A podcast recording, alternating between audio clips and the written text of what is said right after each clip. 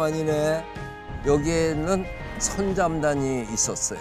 이게 한양도성을 쫙 돌 수 있게 전부 복원을 했어요. 여기가 서울이에요, 경주예요? 시무장이라고 만해 한용운 선생님이 말년을 보내신 곳. 오. 말년을. 문인들의 문화촌, 북정마을, 부자들의 부촌 이 세 가지가 성북동에 다 모여 있어서 근대에서 현대로 이어지고 있는 모습들을 고스란히 여기가 담고 있거든요. 그것을 전체를 공부할 수 있는 최적의 장소. 그러니까요. 잘 골랐다. 맞아. 야, 근데 성북동에 이런 사연과 역사가 숨겨져 있는지는 정말 몰랐어요. 아 그러니까요. 맞아요, 몰랐습니다. 이게 끝이 아니지. 성북천을 따라서 1930년대부터 들어왔던 우리 문인들의 집과 그들의 자취들이 남아 있으니까 거기에 서려 있는 우리 근현대의 역사 그 얘기가 가슴 깊이 들어오고 특히 의미가 있는 게 근대 문학의 명작들이 거기서 탄생을 했습니다. 실제로 성북동의 가치는 그게 있음으로 해갖고 양옆이 빛난다고 볼 수 있죠. 와, 궁금해요. 오늘 저희가 그걸 만나게 되네요. 아 그럼 근현대 문학의 현장으로 갑시다. 아, 너무 좋습니다. 좋아요. 아, 너무 좋아. 아, 가자, 가자.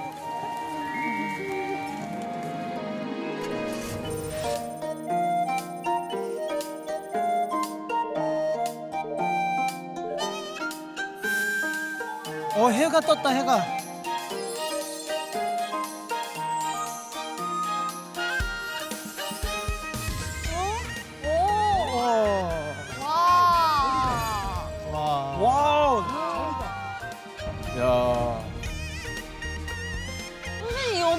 어디예요? 삼각산 길상사. 오!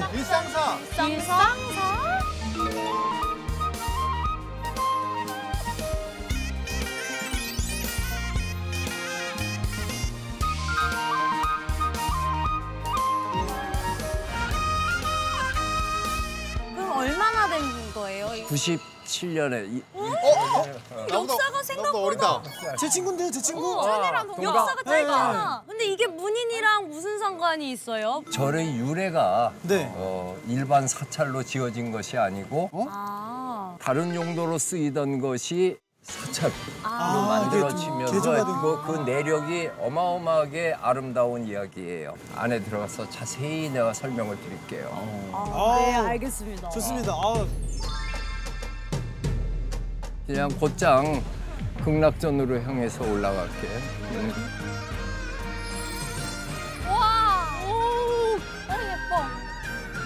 우와. 와. 야, 연등 봐. 오! 연등 예쁘다.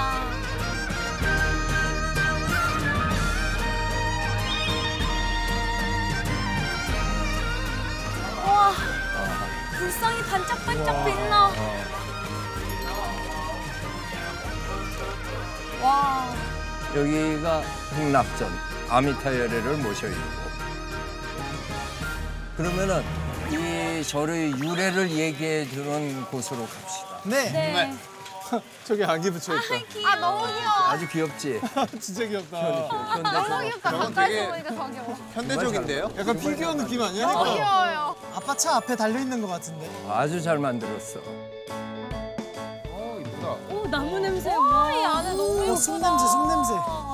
약간 절보다 정원 온 것 같지 않아? 그렇죠. 확실히 절로 지어진 곳은 아니었다. 여기 되게 아기자기해. 아주 권세가의 집인가? 어, 그러게요. 미적인 부분이 좀 있어. 아, 이런 다리가 있진 않잖아. 어머. 사찰에. 너무 예쁘다. 너무 예뻐.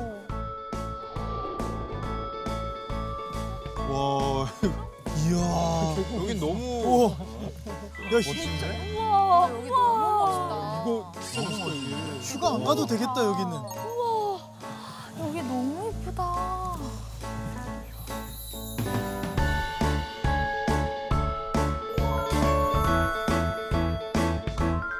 도심 한가운데 네. 이런 곳이 그니까요. 와, 이건 뭐지?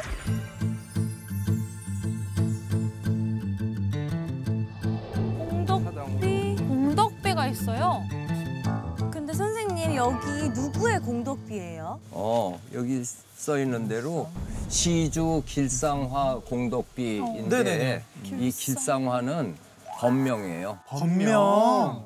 본명은 김영한이라는 분인데 네. 예, 이분의 불교적 이름을 하나 주잖아. 네. 어, 그것이 길상화라는 이름이 있고 그분의 사당. 오.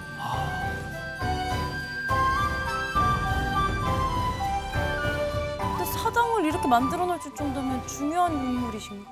이 길상사 전체가 본래 이분 길상화 김영한 씨의 소유였는데 아 개인 소유. 개인 소유였는데 이거를 절로 만들어 달라고 시주를 전체를 다 아. 우와 엄청나다. 여기 땅. 땅이 7천 평 되는 절을 짓고 절 이름을 길상사라고 하고 그 이름을 이분에게 길상화라고 이름을 아. 그 이분은 뭐 하시던 분인데 그렇게 지어주셨어요. 요정 아. 요정이요? 요정이었습니다. 뭐 엔딩 요정 하시던 분인가요? 어, 큰 요리점. 음, 아, 요 요리점. 음. 기생들이 나오는 그렇지. 이런 그래, 아 그런. 근현대 드라마에 나오는 음. 그래, 요정 정치. 예. 그렇죠. 삼대 요정, 삼청각, 오지남, 그리고 대원각. 그 중에 대원각이 여기입니다.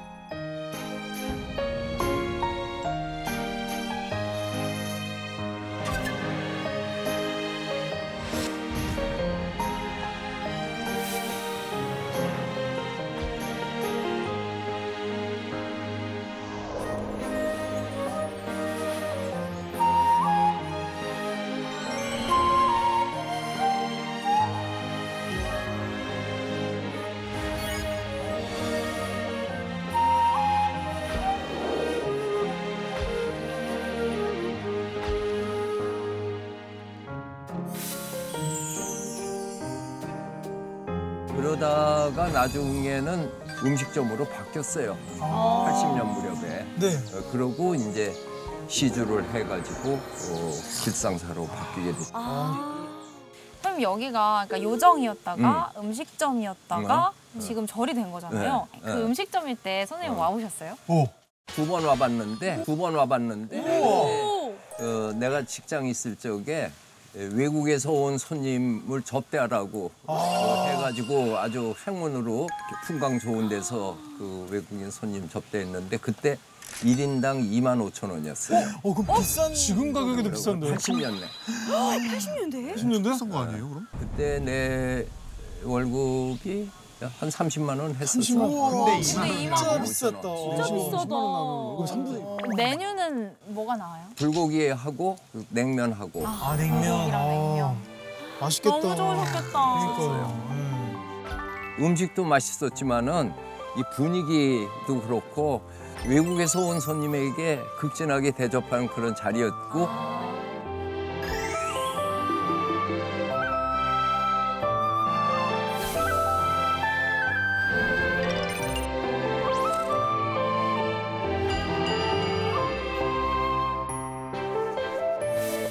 한편 길상화 김영한 여사의 일생이 정말로 드라마틱하고 슬프기도 하고 마지막에 존경스러운 모습으로 가게 됩니다. 어떻게 해요? 이분이 집안이 가난해서 네. 기생이 됐어요. 음. 그랬는데 여창 가곡하고 춤에서 아주 재능을 보여가지고 한 분이 일본으로 유학을 보내줬어요. 오. 근데 그 선생님이 독립운동과 관계돼 가지고 체포돼서 함흥에 있는 그 감옥에 갇히게 돼요. 그래서 유학 도중에 선생님 옥바라지를 하기 위해서 함흥으로 와요. 아. 기생이었으니까 네. 거기에 이제 인류 요정에 취직을 해가지고 있지 않았겠어요. 그래서 기생 이름이 진향이었어. 진향. 어, 진향. 어, 참진자에다가 향기 향자. 근데 그때 백석이라고 하는 시인이 신문 기자를 그만두고 함흥에 있는 영성고보의 영어 선생님으로 어. 왔다가 네. 그 학교 회식 자리에서 진양이와 백석이 거기서 운명적으로 만나면서 그냥 성광처럼 눈빛이 통해가지고 어머나. 그 순간 백석이 진양이에게 너는 영원히 나의 여인이다 프로포즈를 했고 받아줬지. 만나자마자. 네, 만나자마자 이루어졌어요. 백석이 엄청난 미남이고 모던 보이고 그 풍모가 그분이 명동거리를 걸어 다니면 은 유럽의 한 장면이 옮겨온 것 같다고 봐요. 당시 문학계에서 뽑히는 사대 미남이 있었는데 네. 4대 미남? 혹시 오상진 들어본 적 있어? 저는 들어본 적 있습니다. 일단 먼저 백석, 어, 백석. 이마, 이마. 그리고 윤동주, 윤동주 안녕하세요. 그리고 황순원. 그래요. 어, 맞았어. 진짜 너무 잘생겼는데? F4처럼 야, 3대 기획사가 다 들어있네요. 백석은 약간 JYP 어, 약간 제 느낌이에요. 맞아요, 맞아요. 그때 백석이 진양이한테 이름을 지어주는 게 자야라고 하는 그 이름을 지어요. 그 자야가 이태백의 시 중에서 네네. 자야오가라고 하는 유명한 시가 있는데 그 자야가 군대에 간 남편을 기리는 여, 여성의 이름이 자야예요. 애틋한 여인의 사랑을 상징하는 게 자야야. 그러니까 백석도 진양이에게 그 자야라는 이름을 줘가지고 나를 기, 그 기다리라고 그렇게 아. 이름을 그 붙여줬던 어. 거죠. 그랬는데 아버지가 굉장히 완고해가지고 오라고. 어. 그래서 아버지한테 갔더니 강제 결혼을 시켜줬어. 아 다른 사람하고 근데 백석은 오직 마음이 진양이한테만 진양이. 있어서 결혼 그냥 식만 하고서는 다시 함흥에 와가지고 진양이 하고 아이고 이거 아이고 아이고 근데 그 본초도 참 슬펐겠다. 아, 사랑꾼이시다, 근데 백석님이. 근데 자야는 기생 신분인 자기가 백석의 출세에 걸림돌이 되는 것이 싫었던 거예요. 그때는 이제 백석이 사슴이라고 하는 첫 시집을 내고 총망받는 시인으로 올라와 있었거든요.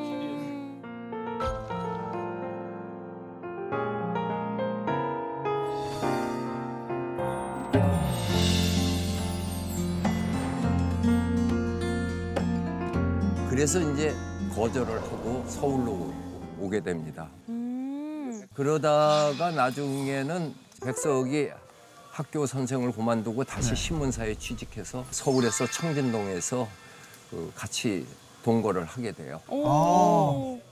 그리고 우리 둘이서 만주로 가자고 음. 만주로 가서 살자고 하는데 자야는 어쨌든 자기는 백석을 사랑하지만은 걸림돌이 되- 되는 것이 싫다 해갖고 거절을 해.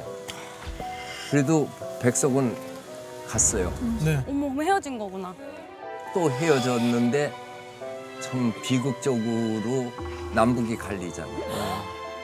8.15 해방이 됐는데 백석은 북쪽에 있어. 북쪽에 북쪽에 쪽에 있고 있고. 어, 자야는 서울에 있고 어떡해. 남쪽에 있고 그다음에 6.25 동란이 일어나고 나니까 그 이후로 아예 영원히. 만날 수가 없게 됐죠. 아니 그 뒤로도 사실 뭐 교류를 좀 하거나 그런 일이 있었을 없었어요.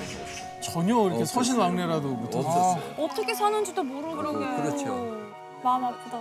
그래서 시를 하나 아, 지은 것이 아주 명시예요. 뭐예요, 뭐예요? 여기에도 써 있어. 여기 여기 있더라고요. 있어. 시가. 어. 어머, 어머나.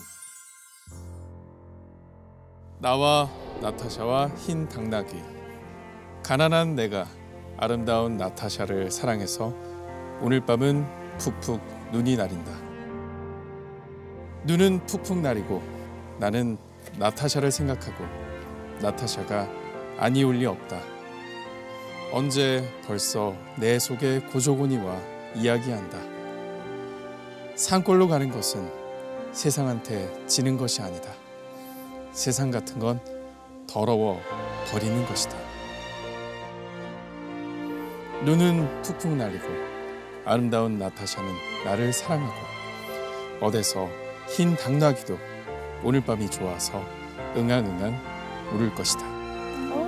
와. 저 시를 그다음에 나타샤를 자야라고 바꾸고서 한번 읽어봐요.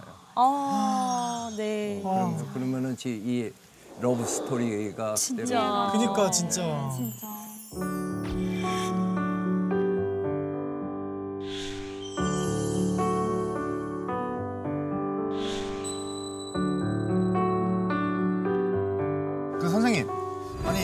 요정이었다가 사실 음식점이 된 거는 어. 뭐 그럴 듯한데요. 어, 어쩌다가 절이 된 거예요? 이 자야 어, 김영환 여사가 법정 스님의 무소유라는 책을 읽고 어. 아 무소유를 실천해야겠다. 그 마음이 생겨가지고 법정 스님을 찾아갔다.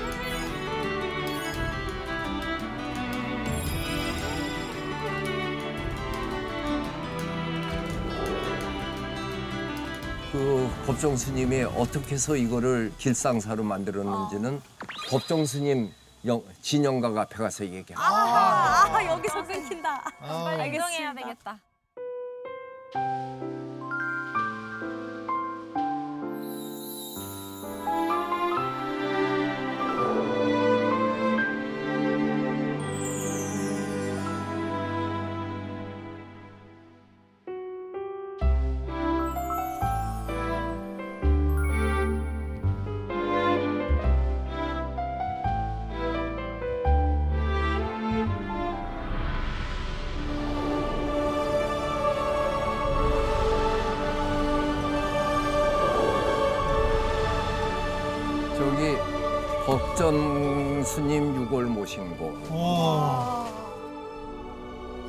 스님 답의해가지고 유골을 모셨는데 법정 스님 살아생전에 갖고 있던 마음 자세나 분위기하고 너무나 또 똑같이 조용하면서 그렇다고 해서 쓸쓸하지 않죠. 음, 단아하죠. 어. 근데 푸르르다. 흔히 말하는 사리탑도 없으시네요. 법정 스님이 나 죽은 다음에 유골을 뒷뜰에다가 그냥 뿌려달라고 그랬어요. 괜히 인간이 그런 데에 얽매이지 말고 그냥 어차피 빈손으로 가는 거 자체 없이 가는 게 맞다. 그러니까 진짜 눈여겨서 보지 않으면 눈에 띄질 않은 그렇죠. 그런 모습인데 유언 그대로신 것 같아요. 그러니까.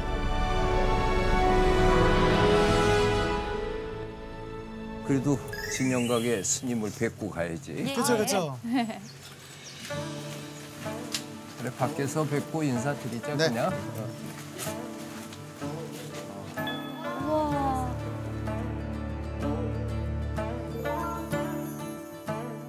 저기 사진도 있어. 오, 진짜? 쓰시던 물건들이 다 있구나.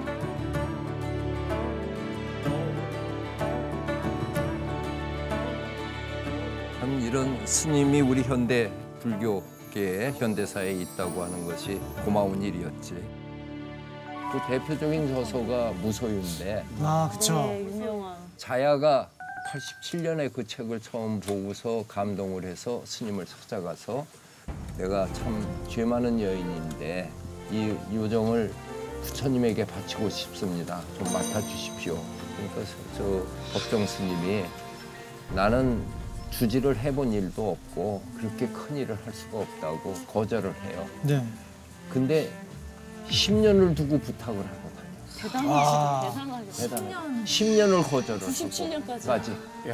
아, 집념이. 진짜. 그때 여기가 7천 평에 네. 건물만이 몇십 동이 있어. 이게 그렇죠. 시가로 얼마였을 것 같아? 그때 당시에 어, 97년으로 쳐서. 평당 한 500만 원 정도. 어, 그러면은. 왜냐면 여기 엄청난 부촌들이 그래, 그래. 그럼 지척이니까. 얼마야? 5칠에 35? 어, 35. 어, 30억. 또 100억. 그래, 그래봤자 선생님 그 정도. 1천억이었어요. 시가가. 천억이요? 어, 그 당시 시가. 지금으로 면은 약 2천억. 이야. 그때 자야의 입장에서는 무소유. 그러니까 그 실천하기 위해서. 실천을 하기 위해 와. 가지고. 근데 천억을 이렇게 한꺼번에 기부를 한다면은 솔직히 아까운 마음이 조금 들지 않았을까요? 그 질문이 당연히 나왔지. 예. 그랬더니 자야가 한 얘기가 그 2천억이라고 하는 돈은 그 사람의 시 한 줄만한 것도 아닙니다. 와. 비교할 수가 없다는 거지. 소름. 와 진짜 멋있다. 시 한 편도 아니고 시 한 줄. 한 줄. 찢었다. 요즘 아, 찢었다. 어, 찢었어요. 뿌잉 뿌잉 뿌잉. 그 다음에 나 죽은 다음에 나를 화장을 해가지고 눈이 펑펑 내려서 길상사에 흰 눈이 쌓여 있을 적에 나를 뿌려달라. 그 시처럼. 시, 시 속에 나오는 그거. 아까 그 나타샤. 나와 나타서와 낙낙에 나오는 흰눈 날리면 그래서 그대로 흰 눈이 내린 날 여기 산사 곳곳에 뿌렸어요. 진짜 대박이다. 얼마나 이렇게 정말 가슴이 사무친다 사무친. 와 영화다 영화 진짜. 드라마보다 더 드라마 어, 같았어. 그렇지. 드라마로 하면은 개연성 없다고. 그렇지 소설 썼다고 그러겠지. 그래서 스님도 끝내 주지를 맞지 않고 조계종 송광사의 말사로 해놓고 맑고 향기롭게 운동의 근본 도량으로 해서 여기에 관여를 하셔서 주지가 아니고 주지는 다른 분이. 그래 그리고 그때에 그 여기 수찰로 다시 태어나는 부처님 법안치 할때 명동성당에 김수환 축아 맞아요 맞아요. 축사를 해줘. 와. 그래가지고 명동 성당 법회에 법정 스님이 가가지고서는 축도를 웬일이야. 했었어요. 감사합니다. 불교의 야. 아, 진짜 좋은 모습이다. 진짜 너무 멋있네요. 그래, 그래 저 앞에 관세모살상 조각상이 네. 있잖아. 그 조각상은 성모 마리아상을 한 최종태 조각가가 해서 이거하고 굉장히 모습이 비슷해요. 이따가 가다가 꼭 봐요. 봐야겠다. 대박. 저는 이 길상사가 불자들만이 아니라 누구나 부담 없이 드나들면서 마음의 평안과 삶의 지혜를 나눌 수 있었으면 합니다.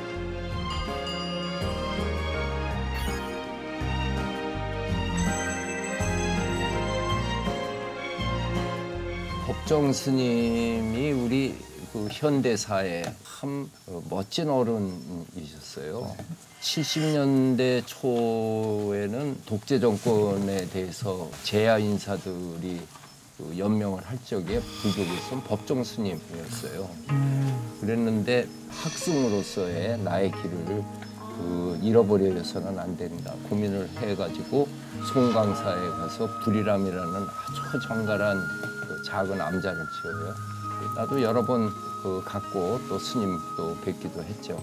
가서 보면은 뭐 방에서부터 마당으로 티끌 하나 없는 것처럼 깔끔하게 해놓고 조용하게 또 사람을 맞이하는 것도 요란스럽게 만나는 일도 없었죠. 여기 있는 의자가 법정 스님이 불이람에서 사실 적에 그때의 그 모습을 그대로 전해주고 있어요. 그 댁에 있는 모든 것을 스님께서 다 만드는데 뗄나무 가지고 의자를 만들었잖아요. 그러네요. 여기 그냥 가면은 여기 앉아서 조계산 다 바라보고 그, 렇게 사셨어. 생전에 이렇게 안 어. 쉬었구나. 근데 이 의자의 이름이 빠삐용 의자야. 빠삐용이요? 빠삐용이요? 빠삐용. 불교 용어가 아니잖아. 왜 이름이 빠삐용이에요? 법정 스님이 빠삐용 영화를 좋아하셨어요. 어, 그랬어. 좋아하셨죠? 어, 어. 그래서 그런 거 아닌- 아닙니까? 아니, 아니에요. 빠삐용에게 죄가 있다면은 인생을 낭비한 죄가 있다는 거예요. 그래서 여기 앉아서 마피용처럼 인생을 낭비하지 않겠다라는 생각을 하라고 인생을 낭비하지 않고. 그렇게 맑고 향기롭게 그렇게 당신이 살고 세상이 그렇기를 원하는 그 운동을 하고 있었죠.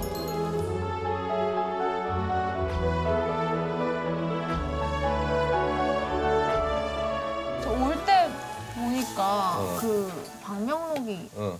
있더라고요. 여기 길상사 찾은 여기 분들이 이게 스님에게 전하고 싶은 이야기 170권째야.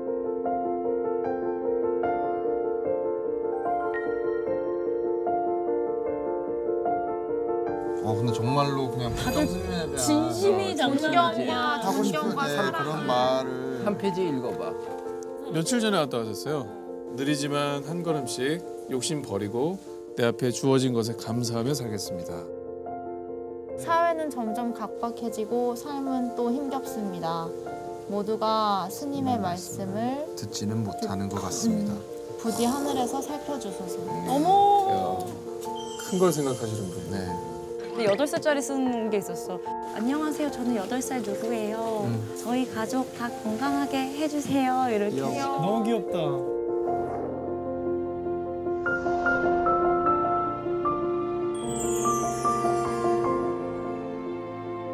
진짜 하루에도 진짜 수십 장씩 쓰고 가시네요. 그러니까. 제가 사실 뭐 불자도 아니고 뭐 그렇지만 스님한테 이렇게 나, 나, 나 얘기하게 돼요. 하고 스님 들어주세요 그러니까. 이러면서 큰 어른 만나서 그냥 얘기하듯이 이런 일이 있었어요. 아니 여기 앉아 있으니까 그냥 뭔가 편하지 않아? 그러니까.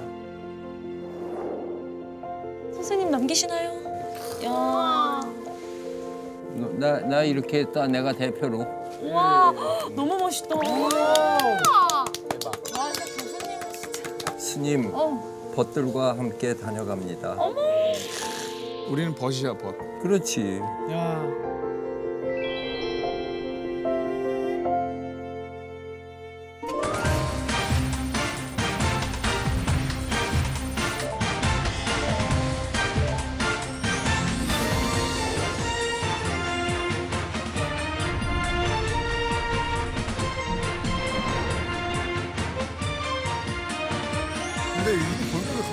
기 기아집이 그 아집이 이게 그니까요. 본래 옛날에 이런 한옥들이 많았지. 어, 저기 뭐라고 써 있다. 어? 선생님 여기 최순우 옛집 여길 가는 건가요? 그렇지. 우와. 근데 최순우라는 분이 어떤 분이세요? 내 인생의 롤 모델이신. 안으로 들어가 볼까? 아, 네네네. 아니 선생님의 선생님 그러니까. 오.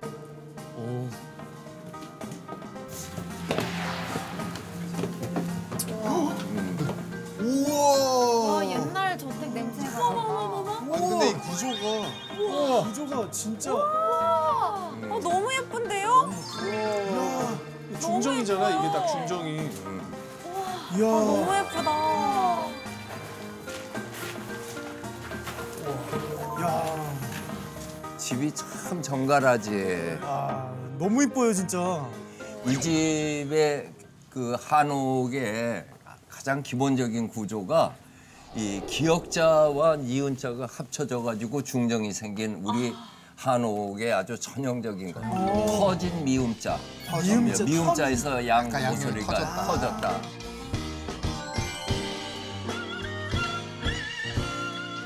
그리고 딱 들어오면은 저기에 현판을 두문 즉시 심산. 그러니까 최순우 선생님 글씨야. 아. 두문이라는 건 두문불출한다고 그러잖아. 네. 네. 문을 닫으면 즉시 즉시 곧 깊은 산 속에 있는 것 같다. 어머. 방음이 잘 된다는 건가요? 산 속에 있는 것 같은 뭔가. 아 그런 그런 아. 아, 아. 최순호 선생님이 76년에 일로 이사를 오게 돼요. 어, 최순호 선생님은 박물관에서 미술과장 했다가 박물관장만 7년을 하시다가 세상을 떠나셨는데 무엇보다도 이 선생님이 한국미의 기준을 세운 분이라고 할 수 있지. 오랫동안 박물관 인생이에요. 박물관 인생. 여러분들이 들어봤을 책이 있어. 무량수전 배울린 기둥에 기대 서서 라는 책의 저자가 이번 최순호 교과서에 있습니다. 저. 교과서에 예, 있지. 예. 한국인의 정서가 배어 있는 것에 대한 아름다움을 정말 아름다운 산문으로 그렇게 많이 쓰셔서 그것을 모은 책이 무량수전 배울린 기둥에 기대 서서예요. 그러니까 이 선생님이 한옥이 갖고 있는 아름다움을 가장 전형적으로 보여준 거예요. 여기 니스칠하고 뭐 이렇게 돼 있는 거를 전부 다 가른 다음에 콩기름을 발라서 만들었잖아요.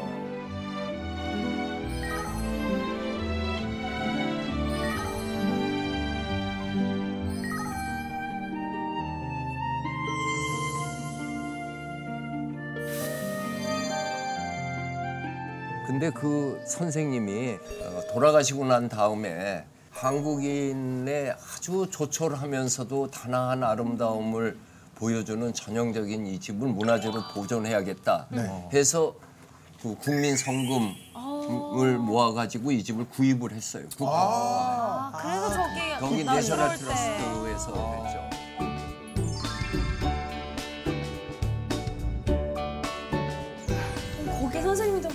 참여하셨어요? 당연하지. 그리고 또 문화재청장 하면서 또 네. 지원도 하고 이 집은 또 뒤뜰이 아름다워. 어, 그러니까 이렇게 저 뒤뜰로 가가지고 거기 가서 우리 최순우 선생님에 대해서 또 한 번 이야기. 네, 좋아요. 아, 너무 예쁘다.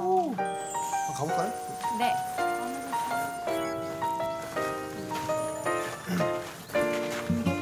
우와. 오, 뒤뜰이야, 뒤뜰. 너무 좋은데요. 분위기 봐, 미쳤다. 여기다, 여기. 진짜 진짜. 여기다. 너무 예뻐요. 여기에 있는 나무들이 손 우리 야산에서 볼 수 있는 거고 와 무슨 나무가 이렇게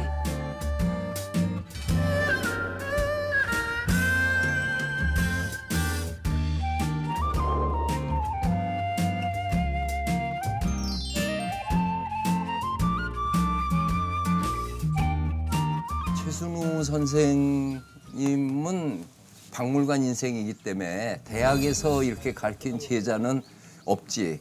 교수를 안 했으니까. 하지만 박물관 인생을 통해서 많은 사람들의 문인, 기자, 미술도들이 선생님으로 모셨어요. 그리고 많은 그 화가들도 그 가까이 지낸 분들도 있어서 그 중에 대표적인 분이 수화 김한기 선생. 아.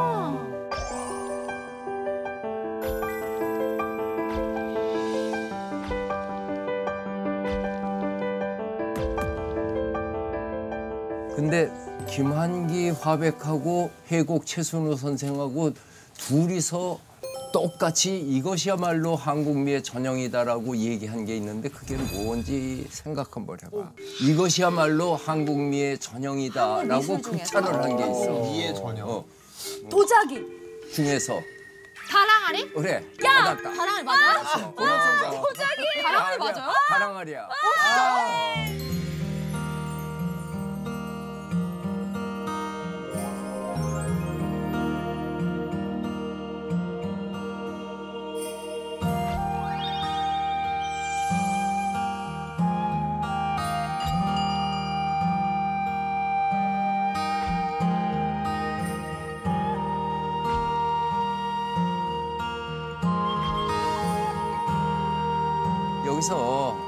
김한기에 대해서 그냥 이야기를 하고 싶은데 네. 이제 우리가 그 밖으로 나가서 조금 더 올라가면은 노시삼방이라고 해서 늙은 감나무가 있는 집.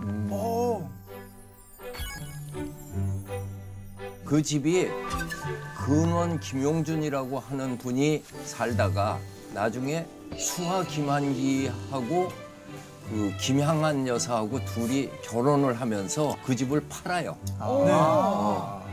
그리고 나서 그 노시삼방이 수하의 숫자하고 김향한의 향자를 합쳐서 수향삼방이 돼. 아. 아, 이름을 그 글자를 이름이. 어, 노시삼방. 진짜 근데 그 집이 그 옛날 집은 아니지만은 노시삼방이라고 했던 늙은 감나무는 지금도 그대로 있어요. 근데 수하 김한기 못지않게 중요한 분이 그 부인 되는 김향한 여사야. 이분의 본명이 변동님인데 네.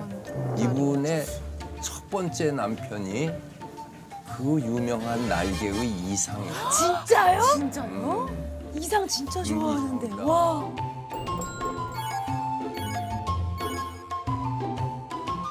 그때 이상이 변동님한테 반했는데 그때 프로포즈 한게 네. 아주 기가 막혀. 어우, 그 옛날 사람 프로포즈는 지금 MZ 세대는 상상도 못. 아, 그렇죠, 뭐죠? 뭐, 그렇죠. 그렇죠, 그렇죠. 뭘까? 당신 나하고 살래? 아니면 둘이 같이 죽을래? 어, 뭐야? 어, 미안하다 사랑한다 아니에요? 미안하다 사랑한다. 나랑 살래 백석이 자야한테 그 프로포즈 한 것도 똑같은 거지. 이제부터 너는 나의 네, 영원한 사랑이다. 영원 사랑이다. 야, 진짜. 박력 있다. 그러니까 문인분들이 다 그때 가격하고 문인분들의 로맨틱하고. 시대상인가? 그래 이상하고 결혼을 했는데 결혼한 지 4개월 만에 동경에 가서 이상이 죽어. 아이고. 그 변동님이 가가지고 마지막 그 최후를 수습해서 그 유고를 안고 아이고 어, 돌아오지. 한국으로. 그랬다가 수와 김한기를 만났어요. 김한기도 결혼을 했다가 이혼을 하고 네. 어, 딸 셋을 데리고 살고 있었어요. 그러니까 변동님 집안에서 반대하는 거예요. 너무 고생길이. 훤하잖아. 네. 근데도 변동님은 김한기하고 결혼을 해.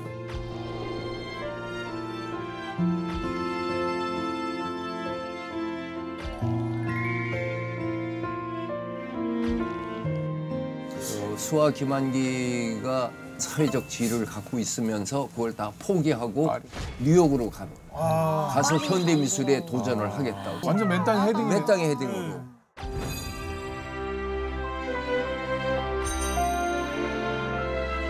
그때 김한기를 그렇게 수발을 다 해줘요.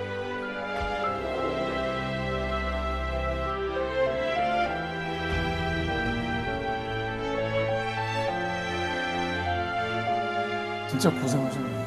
그러니까 수아 김한기는 이 부인 아니었으면 수아 김한기는 없을 뻔했어.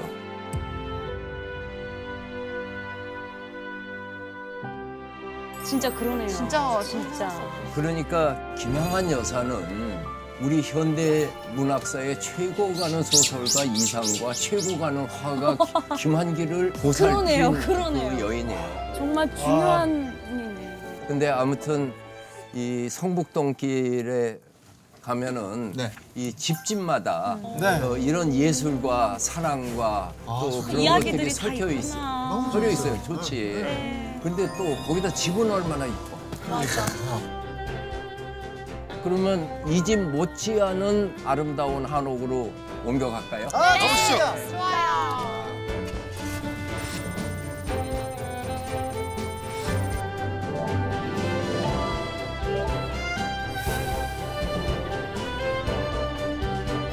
가자. 아, 여기 뭐 입구부터 뭔가 좀 압도되는 느낌이 있는데요. 그러니까요. 이 아름다움이 지금.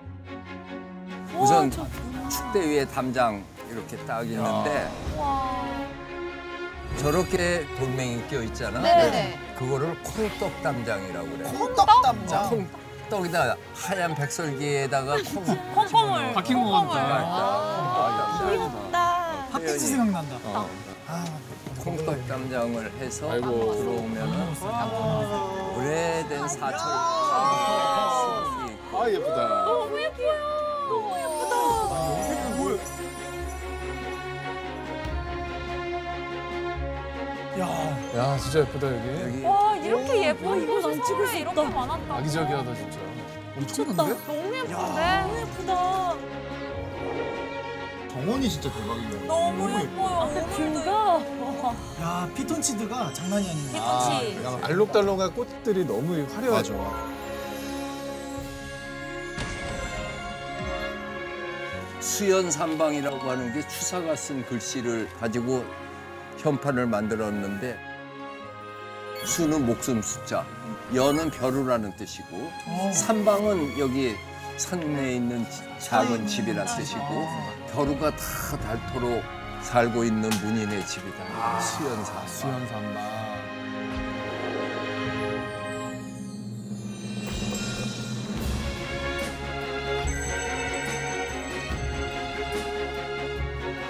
여기 앉아서 보니까 좀 전에 봤었던 최순우 옛집과는 또 다른 멋이 있네요. 건축의 아름다움이 그렇게 들어온 데는 여러 가지 요인이 있는 중에 네. 집이라든지 가구나 이런 거를 볼 적에는 디자인도 중요하지만은 그 텍스처 음. 질감이라고 하는 게 네. 굉장히 중요한데 기둥이 벌써 오래된 고가 같지 않아? 네, 느낌이.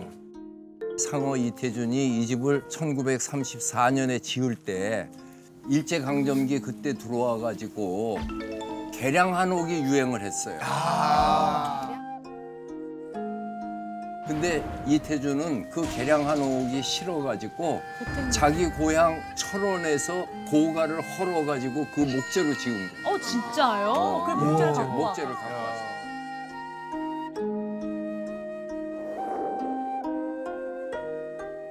그래서 이제 여기 있는 나무들이 다 고재를 썼기 때문에 새로 지은 집이 갖고 있는 그 상경함이 없어. 네, 없어요. 맞아요, 맞아요. 정말로. 그리고 이 집이 돌축대 두 개, 두 벌대 위에 올라 앉았어요. 네. 그러니까 바닥 면적으로부터 이렇게 성큼 올라와 있지. 높이 올려온 데서 오는 그 아주 환하게 열리는 맛이 있고 그 다음에 이 레벨이 네. 지금 대청마루로 들어가는 툇마루에 있는 레벨에서 한 칸 올려서 건너편 툇마루가 있죠. 어, 거기 올라갔지 살짝. 네. 여기, 여기 턱이 있어요. 그리고 여기는 한 칸을 딱 올려서 루마루를 앉혀요. 네. 저긴 더 높아. 높죠. 여기가 이제 메인 공간이지. 앉아. 손님들이 오면은 여기에서 다 그리고 이제 술상 받고 아, 딱이다, 딱이다. 1.5층, 1.5층. 그렇죠. 이 집을 지은 상어 이태준이라고 하는 분은 한국 단편 소설의 완성자. 프랑스의 모파상이 있고 러시아의 안톤 체홉이 있다면 한국에는 상어 이태준이 있었어요. 아, 이분의 그 단편 소설 달밤 까마귀 복덕방 이런 소설들을 보면은 그 속에 쫙 퍼져 있는 인간애라고 하는 거가 진짜 절절히 들어와요. 1930년대에 이와 같이 아름다운 우리말을 구사를 할 수 있었다는 거는 위대한 우리 근대 문학사의 업적이에요. 그리고 이제 이분이 1939년 됐을 적에 주위에 있는 사람들하고 같이 창간한 잡지가 문장지라고 하는 유명한 그 잡지예요. 문정지. 문장지.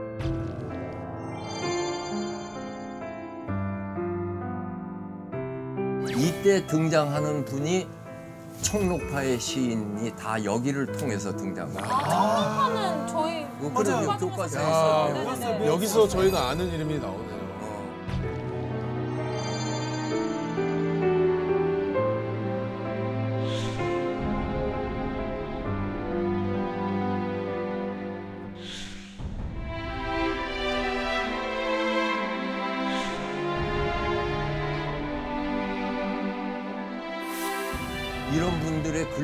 전부 문장지에서 나오죠. 글들이에요. 그럼 이게 문장지가 없었으면 우리가 지금 교과서에서 어, 보는 그럼요. 그 작가들이 다 어, 존재하지 그럼. 않았어요? 그러니까 문장지 그 28권은 그 당시에 그 인문과학과 문학의 아주 보석 같은 그 업적으로 남았죠. 그리고 신인을 발굴하기 위해서 추천제를 해서 소설은 이태준, 시는 정지용, 시조는 가람 이병기 세 분이 심사위원이 됐어요. 세 분이서 심사를 보셨다는 게 진짜 요즘 가수들 오디션처럼 당시에 계셨던 문인분들이 이 잡지로 이제 데뷔를 하게 되는 거죠. 그게 한 번에 되지 않고 추천제로 해가지고 삼회 추천 완료되면 그때부터 시인 소설가 자격을 부여했어요. 오, 어려웠다. 그렇게 해야만 내가 시인이네 할수 있는 거야. 어, 어렵다. 그러니까 이태준은 자기 단편 소설의 완성자일 뿐만 아니라 문예운동의 그 센터가 되는데 그 편집을 한 거가 여기야. 야 여기에요 여기. 여기 이 집에 여기 여기. 모여가지고 아 어디 여기 이 자리인데? 그럼 여기 여기서 매월 이 귀한 데를. 그랬는데 1941년에 일제가 그냥 발악을 해가면서 모든 잡지 인문평론 이런 걸 합쳐가지고 전부 다 합쳐라. 그리고 합친 잡지에는 반 이상은 일본말로 넣어서 하라. 그렇게 총독부에서 압력을 집어넣어요. 전부 다 합쳐라. 그리고 합친 잡지에는 반 이상은 일본말로 넣어서 하라. 그렇게 총독부에서 압력을 집어넣어요. 다른 데는 다 압력에 굴복해 갖고 갔는데 이태준의 문장지는 우리는 안 가겠다. 자진 폐간하겠다. 그리고 마지막 책을 폐간호 하고 탁 내고 장렬하게 멋있다. 근본 우리 문장지는 총독 부의 시체에게 따라서 폐간을 합니다. 정기 구독하신 분으로 금액이 남은 분은 우리가 언제까지 돌려드리겠습니다. 야 대박이다. 정말로 멋있지? 예. 네, 그 인생에. 정말 우리말의 아름다움이 문장지가 없었다면 그럼 네 어땠을까 생각해 보면 진짜 너무 고귀한 시간이었던 것 같아요.